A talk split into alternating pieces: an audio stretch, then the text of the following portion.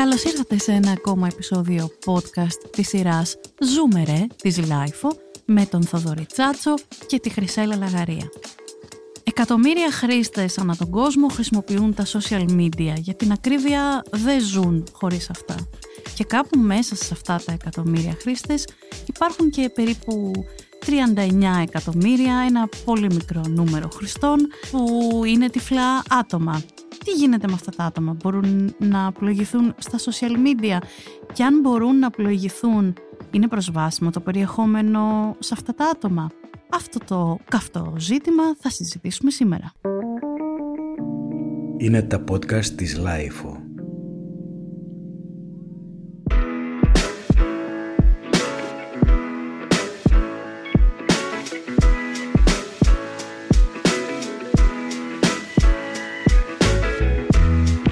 Θοδωρή, είσαι παιδί των social; Άνοιξα Facebook το 2008, αλλά Boomer. επί της ουσίας άρχισα να το χρησιμοποιώ από το 12 και μετά. Δηλαδή πιο πριν το χρησιμοποιούσα πολύ πολύ περιστασιακά. Και είναι το κύριο social, έτσι, το μέσο κοινωνικής δικτύωσης που χρησιμοποιώ. Το Instagram το έχω, αλλά δεν το έχω. Το χρησιμοποιούν άλλοι; Δεν το χρησιμοποιεί κανείς μάλλον τώρα. Να μην ρωτήσω για... TikTok και τέτοια δεν έχω. όχι. Όχι. Όχι. Και δεν σε ενδιαφέρουν. Ε, δεν ξέρω, πρέπει να με ενδιαφέρουν νομίζω, αλλά για την ώρα δεν με ενδιαφέρουν. Θέλουν μια ενασχόληση. Δεν έχω μπει καθόλου να δω πόσο προσβάσιμη ή όχι είναι η πλατφόρμα του, η χρήση του και όλα αυτά. Δεν το ξέρω καθόλου. Είναι, είναι, μου είναι τελείως άγνωστο αυτή τη στιγμή. Εσύ ως α, τυφλός χρήστης, συμφωνούμε ότι είσαι τυφλός χρήστης. Ναι, με. Ωραία. Θέλω κάθε φορά Κάθε φορά το consent. επικυρώνουμε αυτό. Ναι, ναι, έτσι. ναι, ναι. Γιατί μπορεί να έχουμε καινούριους ακροατές. Σωστά. Εσύ λοιπόν ως τυφλός χρήστης νιώθεις άνετα που είσαι μέσα στο facebook, έτσι νιώθεις αμ, ότι το περιεχόμενο του σου είναι γνωστό, σε, ένα, κα- προσβάσιμο; σε ένα καλό επίπεδο νομίζω, ναι, τώρα που έτσι όσο περνάνε τα χρόνια. Με τις φωτογραφίες πάντα υπάρχει ένα πρόβλημα λίγο καλύτερα τώρα με τις βοηθητικές εφαρμογές έτσι, τα που χρησιμοποιούμε και κάπως λένε από μόνες τους κάποια πράγματα για το αν υπάρχει ένα κείμενο στη φωτογραφία π.χ. αλλά και πάλι οι φωτογραφίες είναι λιγότερο προσβάσιμες και με τα βίντεο βέβαια που αν έχουν ήχο και κάτι γίνεται, αν δεν έχουν ήχο και έχουν μόνο μουσικές ή οτιδήποτε είναι πολύ λιγότερο προσβάσιμα. Αλλά τουλάχιστον με τα posts των φίλων που έχω, ας πούμε, στο facebook, των χρηστών των υπολείπων που παρακολουθώ, συνήθως το κείμενο ή οτιδήποτε, αν ανεβάζουν συνδέσμους κτλ. είναι προσβάσιμο. Άρα λοιπόν αν κάποιος ανεβάσει comics, είσαι ok με αυτό. Όχι, αν ανεβάσει comics δεν. θα είναι σαν φωτογραφία, πάλι δεν θα το διαβάζει. Μμμ. Αν ανεβάσει την αφίσα από ένα live ή ένα, ή ένα event, στο οποίο μάλιστα μπορεί να παίζεις και εσύ γιατί είσαι και τραγουδιστής. Ναι, λέει να είστε εκεί και βγαίνει μια φωτογραφία που δεν ξέρεις τι είναι το εκεί και πότε είναι το εκεί και πόσο είσοδος, πότε αρχίζει κτλ. Α πούμε, για παράδειγμα. Άρα μήπως δεν είναι και τόσο προσβάσιμο το Facebook. Θέλω να πω, μήπως έχουμε συνηθίσει την έλλειψη προσβασιμότητας. Επομένως οτιδήποτε έρχεται και είναι προσβάσιμο με έναν τρόπο, είναι καλοδεχούμενο, αλλά δεν είναι ακριβώς αυτό που έχουν οι άλλοι; Σίγουρα δεν είναι αυτό που, είναι, που έχουν οι άλλοι. Νομίζω ότι αν ένα post δεν περιέχει μόνο κείμενο ή δεν περιέχει ένα σύνδεσμο και ένα κείμενο ή και το σύνδεσμο, ό,τι άλλο περιέχει, υπάρχει μια μεγάλη έκπτωση στην προσβασιμότητα. Το πόσο μεγάλη ανάλογα. Αλλά υπάρχει μια έκπτωση στην προσβασιμότητα.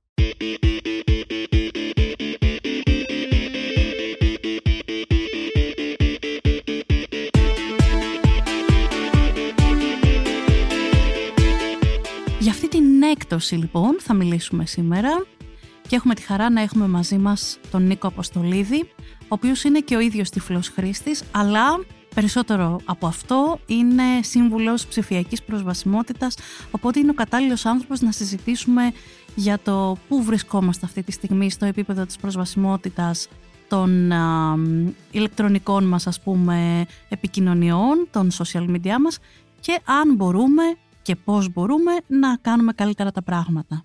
Νίκο, καλησπέρα. Καλησπέρα Χρυσέλα, καλησπέρα Θοδωρή, καλησπέρα στο ακροατήριο. Γεια σου. Χαιρόμαστε πάρα πολύ που σε έχουμε σήμερα μαζί μας. Πες μας α, δύο λόγια για τη δική σου την πορεία, έτσι, πώς ασχολείσαι με όλα αυτά τα πράγματα; Καταρχάς να ευχαριστήσω για την πρόσκληση. Είναι πολύ σημαντικό να μαθαίνει ο κόσμος ό,τι αφορά την ψηφιακή προσβασιμότητα. Εγώ έχω πάρει πτυχίο προγραμματιστή από το Πανεπιστήμιο του Brighton και εδώ και 20 χρόνια σχεδόν, από το 2008, 2007 θα έλεγα, ασχολούμαι εντονότατα με το κομμάτι που αφορά την ψηφιακή προσβασιμότητα και το συμπεριληπτικό σχεδιασμό, που στην ουσία η δουλειά μας είναι να βοηθάμε τους προγραμματιστές και τις εταιρείες τα ψηφιακά τους κανάλια, είτε αυτά είναι εφαρμογές, applications, ιστοσελίδες, social media, οτιδήποτε, να είναι προσβάσιμα σε όλους τους ανθρώπους, αλλά και να είναι εύχριστα σε όλους τους ανθρώπους, γιατί αυτά πάνε χέρι-χέρι. Η καθολική προσβασιμότητα, η συμπεριλήψη και η ευχριστία είναι τρεις τομείς, οι οποίοι είναι αλληλένδετα συνδεδεμένοι. Βέβαια υπάρχουν και άλλους τομείς, όπως η κυβερνασφάλεια και πολλοί άλλοι που άπτονται. Αλλά τέλος πάντων αυτή είναι η δουλειά μου. Σε πολύ απλά έτσι, πώς θα περιέγραφες για κάποιον, τι σημαίνει προσβάσιμα social media; Προσβάσιμα social media σημαίνει ότι το περιεχόμενο των αναρτήσεων του ενδιαφερομένου πρέπει να είναι κατανοητό από όλους τους χρήστες ανεξαρτήτως τι υποστηρικτικές τεχνολογίες χρησιμοποιούν. Για παράδειγμα, εμείς οι άνθρωποι που δεν βλέπουμε χρησιμοποιούμε αναγνώσεις οθόνης, άλλοι άνθρωποι χρησιμοποιούν μεγέθυνση, οπότε εκεί ε, είναι σημαντική η αντίθεση χρωμάτων καθώς και η ευανάγνωση στις γραμματοσυρές. Άλλοι άνθρωποι δεν μπορούν να χρησιμοποιήσουν ποντίκι και χρησιμοποιούν μόνο το πληκτρολόγιο, οπότε είναι εξίσου σημαντικό όλες οι λειτουργίες να γίνονται σωστά με το πληκτρολόγιο. Όσον αφορά τα social media, όπως έλεγα, ουσιαστικά πρέπει το κάθε post, το περιεχόμενό του να είναι αντιληπτό από άνθρωπο που μπορεί να έχει μια έντυπο αναπηρία, που μπορεί να μην έχει πρόσβαση στις εικόνες, να έχει πρόσβαση μόνο στο κείμενο με τη βοήθεια του αναγνώστη οθόνης. Άρα λοιπόν πρέπει να φροντίζουμε να κάνουμε το περιεχόμενο μας προσβάσιμο, δίνοντας την πληροφορία και με κείμενο, όχι μόνο με εικόνα. Νίκο, έκανα ένα εσωτερικό πείραμα πριν, ο Θοδωρής δεν το ξέρε γιατί ρώταγα εμείς που είμαστε λίγο πιο έτσι από τα παλιά τα χρόνια του χαλκού ε, που λέμε εδώ σε αυτό το podcast. Στα... Σε λίγο θα το έχουμε πει τόσες φορές θα το πούμε τελικά το podcast του χαλκού αυτό. Ωραίο, γιατί δεν υπάρχει τέτοιο podcast να το φτιάξουμε, να είμαστε εμείς αυτό. Okay. Θα μπορούσαμε. Είμαστε σε όλα αυτά τα, τα πράγματα και τα social media από την πολύ αρχή τους και έχουμε συνηθίσει στο έλα μωρέ, δεν είναι και πολύ προσβάσιμο το ένα, δεν είναι και πολύ προσβάσιμο το άλλο. Ρώτησα λοιπόν το Θοδωρή να μου πει αν η πλοήγησή του στο Facebook έχει προσβασιμότητα. Και μου είπε ναι, ναι, σε γενικές γραμμές και σε σχέση με παλιότερα και έχει δίκιο. Αλλά μετά έκανα μια επιμέρους ερώτηση και λέω, ε, δηλαδή ένα κόμικ είναι προσβάσιμο αν ανέβει. Όχι. Δηλαδή μια αφίσα αν ανέβει είναι προσβάσιμη. Όχι. Και κάπως αρχίζει να φαίνεται ότι αυτό που λες με την ευχριστία και την προσβασιμότητα ότι ίσως έχουμε συνηθίσει να μπαίνουμε σε μια ροή που να κάνουμε κάπως τη δουλειά μας. Δηλαδή ναι, η αφίσα μιας εκδήλωσης δεν είναι προσβάσιμη αλλά εντάξει θα διαβάσουμε το κείμενο της εκδήλωσης, θα πάμε εκεί τέλος πάντων που είναι να πάμε αλλά δεν βλέπουμε τη δείχνει αφίσα και κάπως αυτό δεν μας πειράζει τόσο ώστε να βγούμε και να κάνουμε ας πούμε τρελές καμπάνιες προς όλους και να πούμε τι κάνετε ρε παιδιά δεν φταίει το Facebook που δεν είμαστε προσβάσιμοι, π.χ. το Instagram. Φταίτε εσείς που δεν χρησιμοποιείτε τα εργαλεία που σας δίνει. Εσύ έχεις τέτοια αίσθηση σαν αυτή που έχω εγώ. Είναι η δική μου ανησυχία ότι κάπως εμείς πρώτα απ' όλα, επειδή παλιά δεν είχαμε τίποτα από όλα αυτά, τώρα που έχουμε κάποια εργαλεία, δεν βγαίνουμε να το φωνάξουμε ρε παιδί μου ότι τα έχουμε. Ναι, Χρυσέλα, έχεις απόλυτο δίκιο σε αυτό που λες. Και είναι πολύ σημαντικό να διαχωρίσουμε την προσβασιμότητα μιας πλατφόρμας όπως του Facebook ή του YouTube που μπορεί αμυγός η πλατφόρμα να είναι προσβάσιμη, δηλαδή να επιτρέπει στο χρήστη άνετα να πλοηγηθεί, να κάνει τις επιλογές που θέλει, να ανεβάσει, να κάνει like ή οτιδήποτε άλλο. Και είναι άλλο το περιεχόμενο. Το περιεχόμενο μπορεί, όπως είπες, να είναι κάποια κόμιξ, τα οποία να είναι το κείμενο μέσα στη φωτογραφία και έτσι να μην έχει τη δυνατότητα το εργαλείο να σου διαβάσει το κείμενο αυτό. Ή με το παράδειγμα της αφήσας που έδωσες, για παράδειγμα, αν μέσα στο post δεν υπάρχουν οι πληροφορίες και σαν κείμενο και υπάρχουν μόνο στη φωτογραφία της αφήσας, δεν θα μπορεί ο χρήστης να πάρει βασικές πληροφορίες όπως ο χρόνος διεξαγωγής της εκδήλωσης, ο τόπος διεξαγωγής της εκδήλωσης, ακόμα οι συμμετέχοντες και άλλα τέτοια πράγματα χρήσιμα. Ωραία. Οπότε μ, μας δίνεις ένα πολύ ωραίο στοιχείο που λέει ότι οι πλατφόρμες οι πιο μεγάλες όπως είναι το Facebook, το YouTube, ε, το Instagram έχουν... α, Σε μικρότερο βαθμό το Instagram. σε ναι. μικρότερο βαθμό. Εντάξει, το Instagram ξέρουμε ότι είναι η πλατφόρμα της εικόνας, οπότε μάλλον δεν θα φτάσει ποτέ το επίπεδο, ας πούμε, που μπορεί να έχει ένα LinkedIn, για παράδειγμα, ή ένα Facebook, αλλά...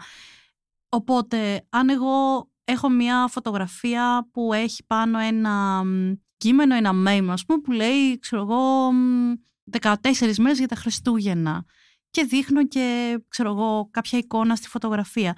Μπορεί η πλατφόρμα, χωρίς να χρειαστεί να κάνω τίποτα, ανεβάζοντας τη φωτογραφία να μου την α, μετατρέψει με τέτοιο τρόπο ώστε όποιος είναι τυφλός από τους φίλους μου να τη διαβάσει ή πρέπει να κάνω και κάτι άλλο για να γίνει αυτή προσβάσιμη; ναι, σίγουρα πρέπει να κάνεις και κάτι άλλο. Είναι ένα εξτρά βήμα. Μμμ. Ποιο είναι αυτό το βήμα; Αυτό που πρέπει να κάνεις είναι να δημιουργήσεις μία περιγραφή της εικόνας ή όπως λέγεται στα αγγλικά ένα alt text, ένα alternative text λοιπόν, ένα αλλακτικό κείμενο, το οποίο να το βάλεις στο αντίστοιχο πεδίο που δίνει η εφαρμογή του Facebook για παράδειγμα, να το βάλεις το κείμενο αυτό μέσα εκεί για να μπορεί να το διαβάσει ο χρήστης με οπτική αναπηρία. Άρα ουσιαστικά πρέπει να δημιουργήσω ένα, ένα κείμενο που όταν ο χρήστης που έχει οπτική αναπηρία σκρολάρει και περάσει από πάνω του με το κινητό του τηλέφωνο, με τον υπολογιστή του, το πρόγραμμα που χρησιμοποιεί να παρακάμψει αυτό που θα έλεγε κανονικά, που θα εκφωνούσε και να εκφωνήσει αυτό που έχω γράψει εγώ στη φωτογραφία μου. Σωστά. Σωστά. Μμμ. Επίσης, αυτό το εναλλακτικό κείμενο εμφανίζεται μόνο αναγνώσκεται μόνο από το voice over κτλ. Δεν το βλέπει ένας βλέποντας χρήστης που πλοηγείται, έτσι δεν είναι; Ναι, έτσι είναι. Αυτό είναι το ένα σκέλος της προσβασιμότητας που κοιτάμε. Μμμ, μμμ. Το δεύτερο σκέλος είναι στον τρόπο γραφής του κειμένου που μπορεί να συνοδεύει τη φωτογραφία. Διάβασες τη σκέψη Εδώ- μου. Ήταν η επόμενη Εδώ μου ερώτηση. έχω δύο-τρία πραγματάκια ας πούμε, να, σου- να επισημάνω στου, στους ακροατές που τους ενδιαφέρει το συγκεκριμένο ζήτημα. Καταρχάς, τα hashtags. Τα hashtags τα ξέρουμε όλοι, είναι αυτά που έχει τη δίεση και κάτι δίπλα. Δίεση happy mother, παράδειγμα. Δίεση το ένα, ζούμερε. δίεση το άλλο. δίεση ζούμερε. Λοιπόν, αυτά. Ε, Είναι αυτό, συγγνώμη που σε διακόπτω Νίκο, είναι αυτό που ο κόσμος που δεν ε, ξέρει το hashtag μας αυτό το καταπληκτικό το διαβάζει ζουμερέ και νομίζουν ότι εγώ απλώς αποκαλώ το Θοδωρή ζουμερό. Αλήθεια. ναι, είναι είναι πολύ φοβερό. κλασικό. Σου διέκοψα τον ήρμο ωστόσο. Βάλε και ένα κόμμα δίπλα από το ζούμε Ναι, ή, για να το ή- διαβάζεις ή- σωστά. ή θα μπορούσε να με σώσει η κάτω παύλα η, η λεγόμενη. Αυτό. Ναι, ναι. Ωραία, οπότε καλό είναι, όπως λέω στους πελάτες μας πάντα, τα hashtags να μπαίνουν στο τέλος της δημοσίευσης. Άρα λοιπόν, όταν γράφουμε το κείμενο που συνοδεύει μια δημοσίευση, τα hashtags να μην είναι μέρος του κειμένου, να μπαίνουν κάτω-κάτω ξεχωριστά. Παραδείγματος χάρη, φτιάχνω μια ανάρτηση στα social media για να γνωστοποιήσω ότι είμαι στο podcast της LiFO, ζούμε ρε, με τη Χρυσέλα Λαγαρία και το Θοδωρή Τσάτσο. Προφανώς δεν θα βάλω το hashtag στην αναφορά του κειμένου, από κάτω θα αφήσω μια κενή γραμμή και θα βάλω hashtag ζούμε ρε Οκ. Γιατί το ή προτιμάμε ό,τι άλλο αυτό; hashtag θέλω. Αυτό το προτιμάμε γιατί αφενός μεν είναι ξεκάθαρο ότι είναι hashtag και αφετέρου δεν δυσκολεύει την ανάγνωση του κειμένου. Έτσι που να χρειάζεται μετά ο χρήστης που χρησιμοποιεί μια υποστηρικτική τεχνολογία να πάει να διαβάσει το κείμενο χαρακτήρα-χαρακτήρα, λέξη-λέξη, γραμμή-γραμμή για να μπορέσει να αποκρυπτογραφήσει το τι λέει.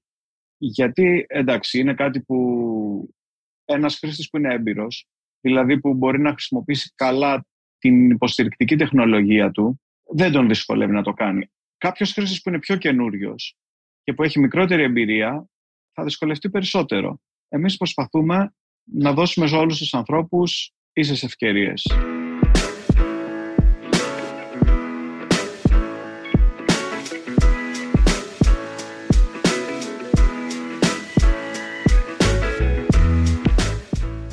Πολύ σωστό αυτό και να μην ε, απευθυνθούμε μόνο στον ε, advanced user εκείνο που χρησιμοποιεί τον αναγνώστη οθόνης και σε γρήγορη ταχύτητα και τα προσπερνάει γρήγορα και δεν έχει τέτοια ζητήματα. Έχω μια ερώτηση όμως που μου γεννιέται από αυτά που ακούω. Εμείς πριν λίγο καιρό εδώ με τον ηχολήπτη της Life τον χρησιμοποίησαμε ως φωτογράφο και βγάλαμε μια φωτογραφία εδώ σε έναν άλλο χώρο στη LiFO που είμαστε εγώ, ο Θοδωρής και ο Σπύρος Γραμμένος ο τραγουδιστής και κάναμε και ένα αντίστοιχο επεισόδιο. Αυτό αν δεν το έχετε ακούσει φύγετε σε λίγο όχι τώρα, τώρα κάνουμε άλλη δουλειά. Και πίσω μας υπάρχει το λογότυπο της LiFO. Από όλο αυτό τώρα είμαστε τρεις διαφορετικοί άνθρωποι, ο καθένας διαφορετικό σωματότυπο, ρούχα, μαλλιά, άλλοι έχουν γένια, εγώ ευτυχώς όχι. Πώς πάει αυτό ρε παιδί μου, εγώ θέλω αυτή τη φωτογραφία εσένα που διαβάζεις και δεν βλέπεις, και δεν βλέπεις να στην περιγράψω. Τι πρέπει να βάλω μέσα σε αυτό το alt text, μπορώ να αρχίσω να γράφω την ιστορία της ζωής μου; Πολύ καλή ερώτηση. Είναι πολύ σημαντικό πάντα να αντιλαμβανόμαστε ποια είναι τα σημαντικά στοιχεία που θέλει να περάσει η φωτογραφία μας.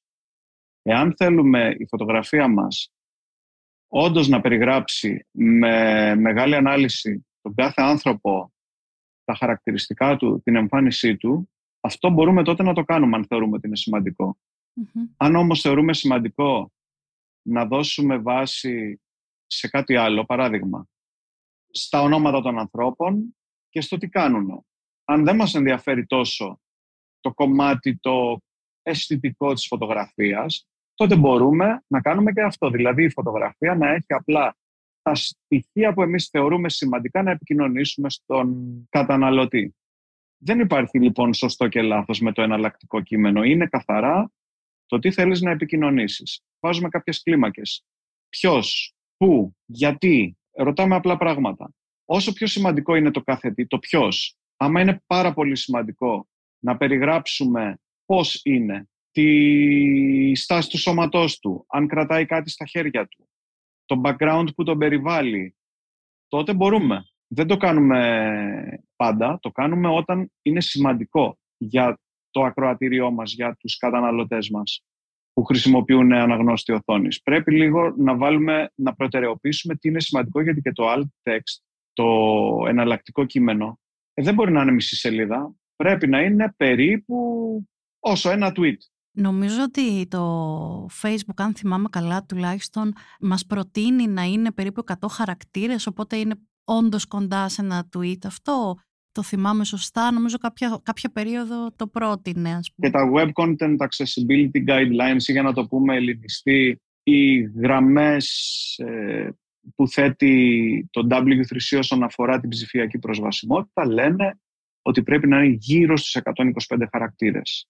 Προφανώς δεν θα έρθει κάποιος να σε μαλώσει αν το κάνεις πιο μεγάλο, θα εκτιμήσει την προσπάθειά σου το ότι αποφάσισες να βάλεις εναλλακτικό κείμενο και το οποίο είναι πολύ σημαντικό όπως ξέρουμε όλοι, αλλά τυπικά, γενικά ισχύει ο κανόνας και πρέπει όταν θα αποφασίσουμε να τον παραβιάσουμε όπως όλους τους κανόνες να υπάρχει λόγος και να το κάνουμε με το σωστό τρόπο. Και για τους σωστούς λόγους. Ναι, δεν ναι. υπάρχει σωστό και λάθος. Δεν το ναι. έθεσα σωστά. Αλλά γενικά καταλαβαίνεις τι θέλω να πω.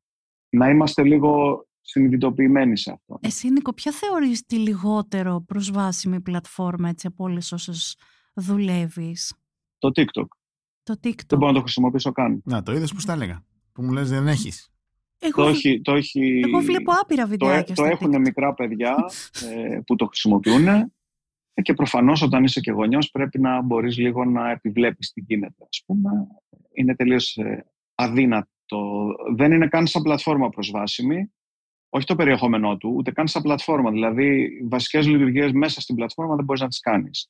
Έχεις πρόβλημα προσβασιμότητας στο TikTok γενικά. Να πούμε εδώ, επειδή υπάρχουν και τυφλά άτομα που κάνουν να που ανεβάζουν περιεχόμενο στο TikTok, ότι όπου βλέπετε κάτι τέτοιο, αυτό έχει γίνει με τη βοήθεια κάποιου που βλέπει. Η πλατφόρμα αυτή δεν είναι προσβάσιμη, όπως το λένε τα παιδιά. Απλώς εγώ έχω βρει κόλπα για να βλέπω τα βιντεάκια μου με τις ατάκες του παραπέντε, ξέρω εγώ και διάφορα. εγώ πλάκα έκανα, δεν έχω μπει ποτέ, δεν το ξέρω. Ο Νίκος ότι... Εγώ έχω TikTok, το χρησιμοποιώ μόνο για να βλέπω, γιατί και σαν πλατφόρμα δεν είναι προσβάσιμη. Φαίνεται να μην ενδιαφέρεται για το αίτημα της διεθνούς κοινότητας, έτσι, το παγκόσμιας κοινότητας των τυφλών ατόμων, αλλά και το να τραβήξεις ένα βίντεο και να το ανεβάσεις στην πλατφόρμα είναι εντελώς μη προσβάσιμο να, το κάνεις επάνω στην πλατφόρμα. Τώρα αν θα τραβήξεις ένα βίντεο και θα το απλώς θα το κάνεις upload, είναι κάπως καλύτερα τα πράγματα. Αλλά το κομμάτι της πλατφόρμας που λέει είμαι εδώ και ανεβάζω ένα βίντεο με τα φίλτρα που μου δίνει το ίδιο το TikTok, εννοείται ότι είναι δεν αξίζει καν τον κόπο να το συζητήσουμε. Απλώς δεν υπάρχει. Είχα εγώ μια επικοινωνία ηλεκτρονική με το Viber για αντίστοιχο λόγο και ούτε λίγο ούτε πολύ μου είπαν δεν είναι μέσα στις άμεσες προτεραιότητέ μας. Το οποίο το καταλαβαίνω και δεν είναι ο, ο κάθε οργανισμός, η κάθε εταιρεία δεν έχει την οριμότητα και την ετοιμότητα να αντιμετωπίσει αυτό το ζήτημα. Ή δεν έχει καταλάβει περί τίνος πρόκειται, γιατί πρέπει να το κάνει, ποια είναι τα πλεονεκτήματα του να είμαι προσβάσιμος, του να δημιουργώ μια καθολικότητα στη σχεδίασή μου που να μην αποκλείω ανθρώπους και χρήστες. Ναι, και ειδικά όταν αυτοί μπορούν να είναι και πελάτες, γιατί στη συγκεκριμένη πλατφόρμα που αναφέρεις, πια έχει μπει και αυτό το κομμάτι. Θοδωρή, κάτι ήθελες να προσθέσεις; Καταρχάς, ήθελα να ρωτήσω από την άλλη πλευρά, στον αντίποδα αυτών των εφαρμογών που δεν είναι προσβάσιμες, ποια είναι ή ποιες είναι οι πιο καλά σχεδιασμένες που παρέχουν τα μεγαλύτερα εργαλεία προσβασιμότητας. Όταν μιλάμε για social media, η πρώτη πλατφόρμα που μπορώ να σκεφτώ είναι το YouTube. Απλά και μόνο επειδή είναι η Google από πίσω, έτσι. Ως γνωστό η Google, η Microsoft, η Apple, είναι οι εταιρείες που προωθούν σε μεγάλο βαθμό την προσβασιμότητα. Φυσικά και η Meta με το Facebook ή και το WhatsApp αντίστοιχα που πλέον το έχει κάτω από τις περούγες της και φροντίζει να παραμένει σε μεγάλο βαθμό καλή η προσβασιμότητά του.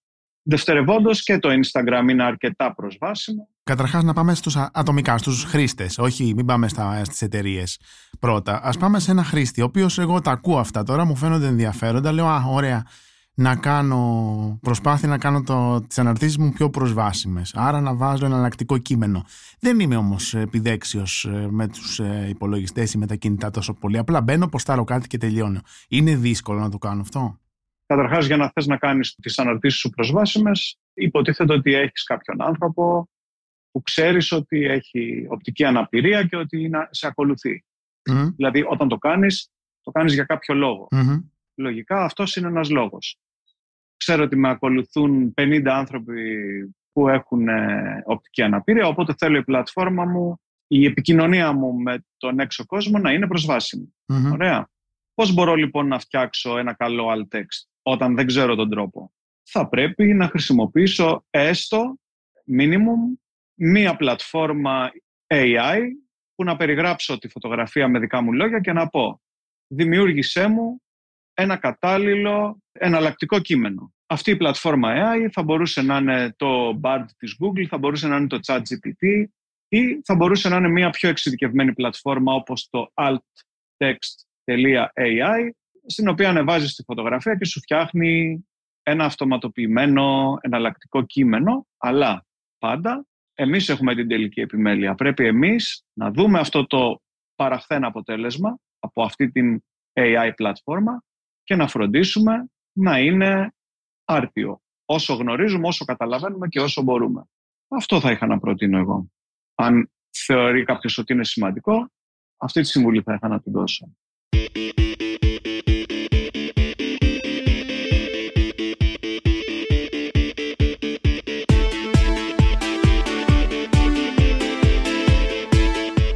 Όμως φαντάζομαι ότι και μόνη μου εγώ αν είμαι χρήστρια που θέλω να ανεβάσω μια ωραία φωτογραφία, ας πούμε στολίσα το δέντρο μου και θέλω να το ανεβάσω, φαντάζομαι ότι μπορώ να μπω και να γράψω απλώς το κειμενάκι μου που λέει ένα δέντρο στολισμένο με λαμπιόνια και Άγιους Βασίλειδες και μπαλίτσες και όλα αυτά. Αυτό που λέω στους πελάτες μας είναι, που με ρωτάνε πώς να γράψω ένα καλό alt text. Και λέω, πες ότι είχες μια κλείσει στο κινητό και μίλαγες με κάποιον και ήσουν ενθουσιασμένη για αυτή τη φωτογραφία που ανέβασες.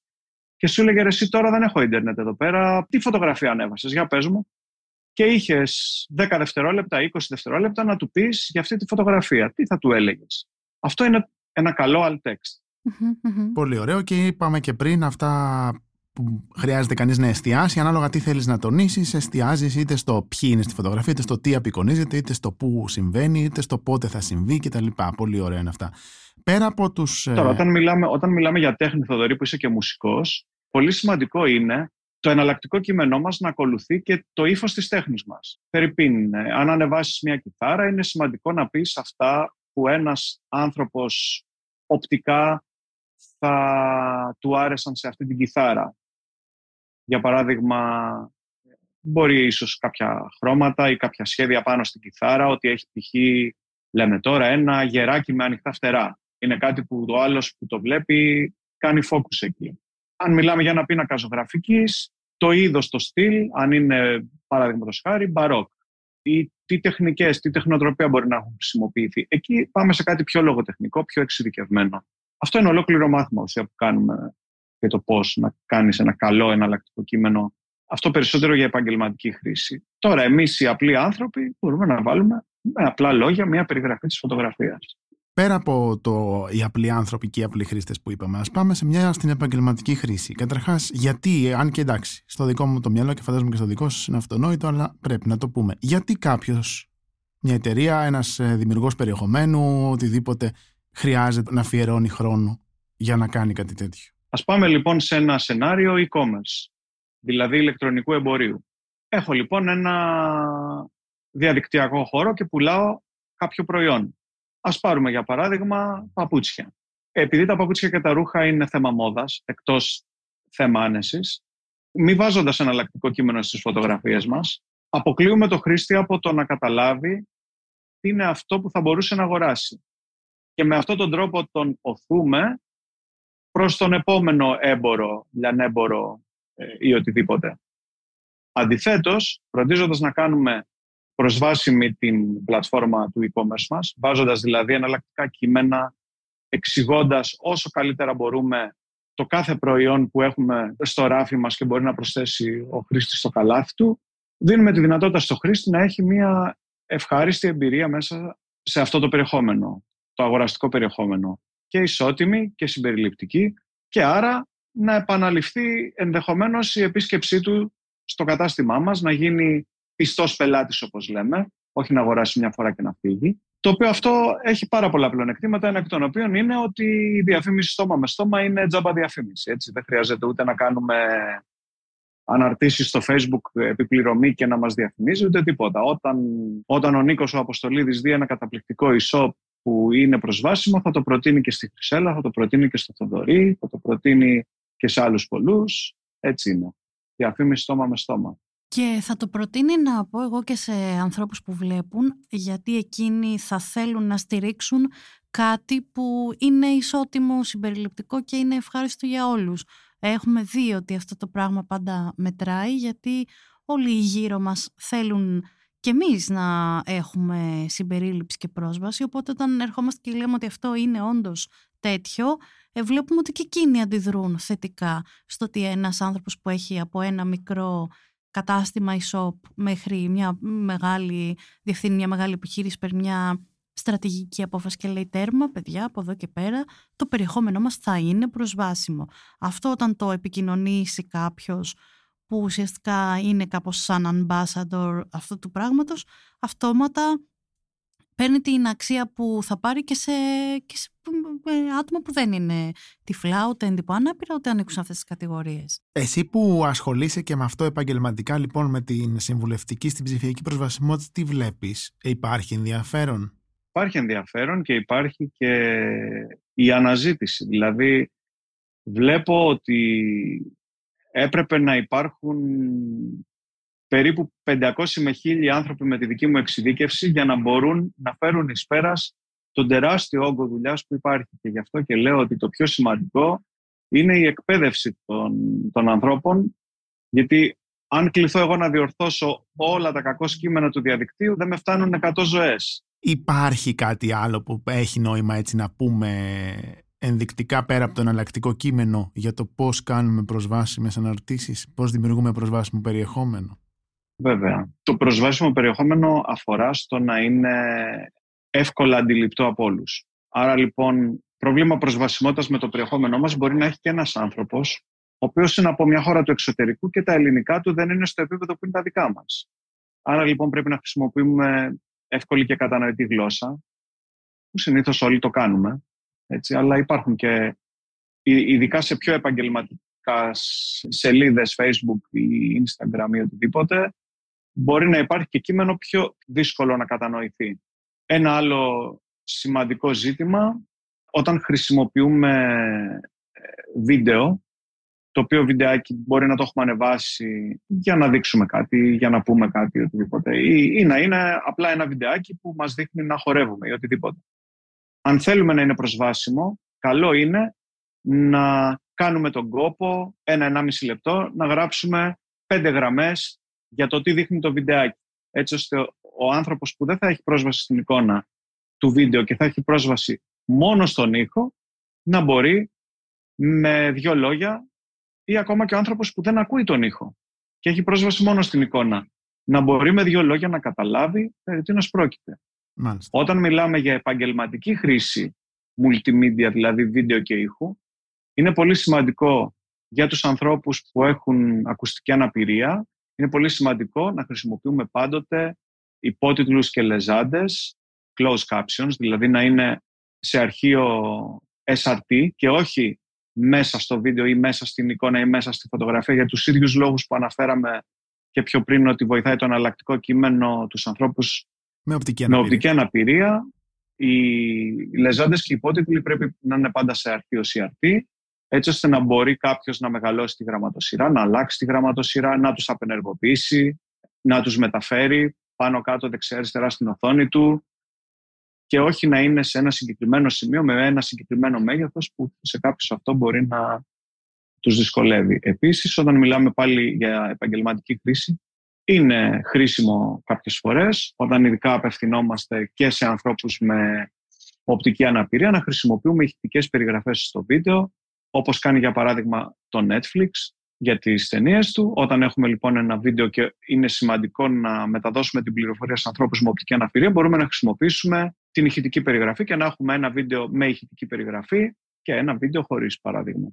Πάρα πολύ ωραία είναι όλα αυτά και αυτά δείχνουν ότι οι πλατφόρμες οι ίδιες επένδυσαν στα εργαλεία της προσβασιμότητας και μας δίνουν τη δυνατότητα εμάς, οποιοδήποτε και οποιασδήποτε από εμάς, είτε είναι ένας απλός χρήστης, είτε είναι σε μια επιχείρηση, να τα χρησιμοποιήσει ώστε να παράξει προσβάσιμο περιεχόμενο. Άρα δεν υπάρχει πλέον καμία δικαιολογία να μην το κάνουμε. Νίκος, σε ευχαριστούμε πάρα πάρα πολύ που τα μοιράστηκες όλα αυτά μαζί μας και θα τα πούμε στα επόμενα για τις ιστοσελίδες και το ευρύτερο περιεχόμενο του ίντερνετ. Ευχαριστώ και εγώ και όποιος έχει απορίες περαιτέρω ή θέλει να συζητήσει εξτρά πράγματα μπορεί να με βρει στα social media. Στο facebook είμαι Νίκος με λατινικά Νίκος Αποστολίδης A. Στο LinkedIn είμαι Νίκος Αποστολίδης. Μπορεί να μου κάνει έτοιμα ή να μου στείλει ένα προσωπικό μήνυμα και θα χαρώ να απαντήσω οποιασδήποτε περαιτέρω απορίες.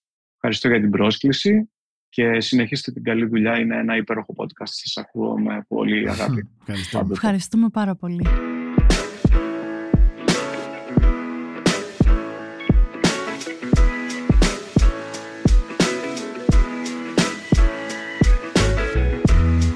Είναι πολύ χρήσιμο αυτά που μας είπε ο Νίκος. Εγώ θέλω να σταθώ στο εξής. Είναι αυτό που λέει ποτέ δεν ξέρεις σε ποιον μιλάς, ποτέ δεν ξέρεις ποιοι είναι οι φίλοι σου, ποτέ δεν ξέρεις αν έχεις στο facebook ένα άτομο που είναι τυφλό, κάπως μπορεί να μην φαίνεται αυτό από τις φωτογραφίες του ή της.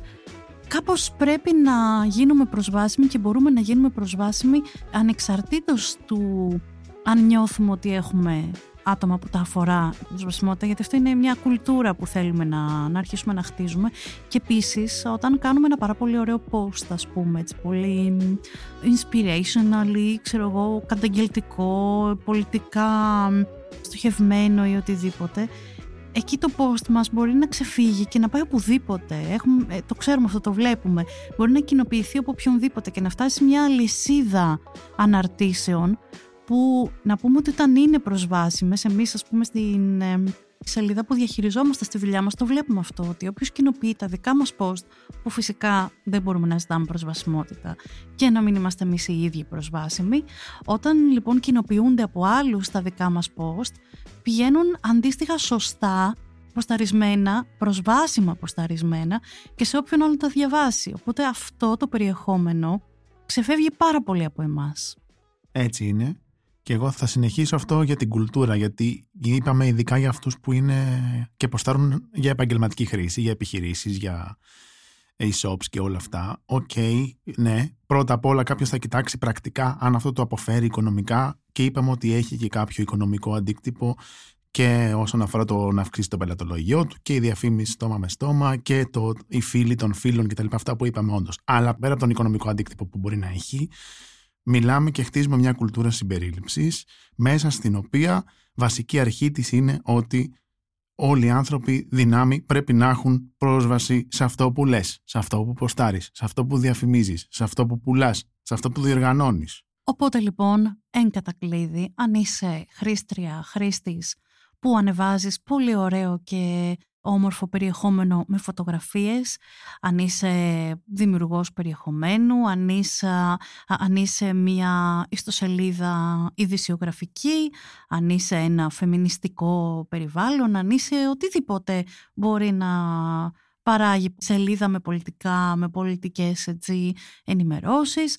Είναι πολύ απλό να πάρεις το κινητό στα χέρια σου και να ανοίξεις μια φωτογραφία που έχεις ανεβάσει για αρχή αυτές που έχεις ήδη ανεβάσει, να πατήσεις πάνω στις τρεις τελίτσες της φωτογραφίας, να ανοίξουν οι διάφορες επιλογές και εκεί προς τα κάτω υπάρχει μία επιλογή που λέει παράκαμψη του εναλλακτικού κειμένου, γιατί όπως είπαμε κάποιο alt text, κάποιο εναλλακτικό κείμενο προσπαθεί η πλατφόρμα να δημιουργήσει μόνη της από αυτά που νομίζει ότι βλέπει και εκεί μπαίνεις μέσα και υπάρχει το text area, το πεδίο δηλαδή που μπορείς να γράψεις, σβήνεις ουσιαστικά παρακάμπτεις το auto-generated alt text και γράφεις αυτό που εσύ θες να γράψεις. Το κάνεις save και μετά η φωτογραφία σου είναι έτοιμη και προσβάσιμη. Παίρνει ένα λεπτό και αλλάζει όλο τον τρόπο που κάποιοι άνθρωποι σε διαβάζουν και μαθαίνουν τα νέα σου. Αυτό ήταν ένα ακόμα επεισόδιο της σειράς podcast «Ζούμε ρε» της LiFO με το Θοδωρή Τσάτσο και τη Χρυσέλα Λαγαρία. Για να μην χάνετε κανένα από τα επόμενά μας επεισόδια, κάντε εγγραφή στη σειρά Radio LiFO σε Spotify, Google και Apple Podcast. Είναι τα podcast της LiFO.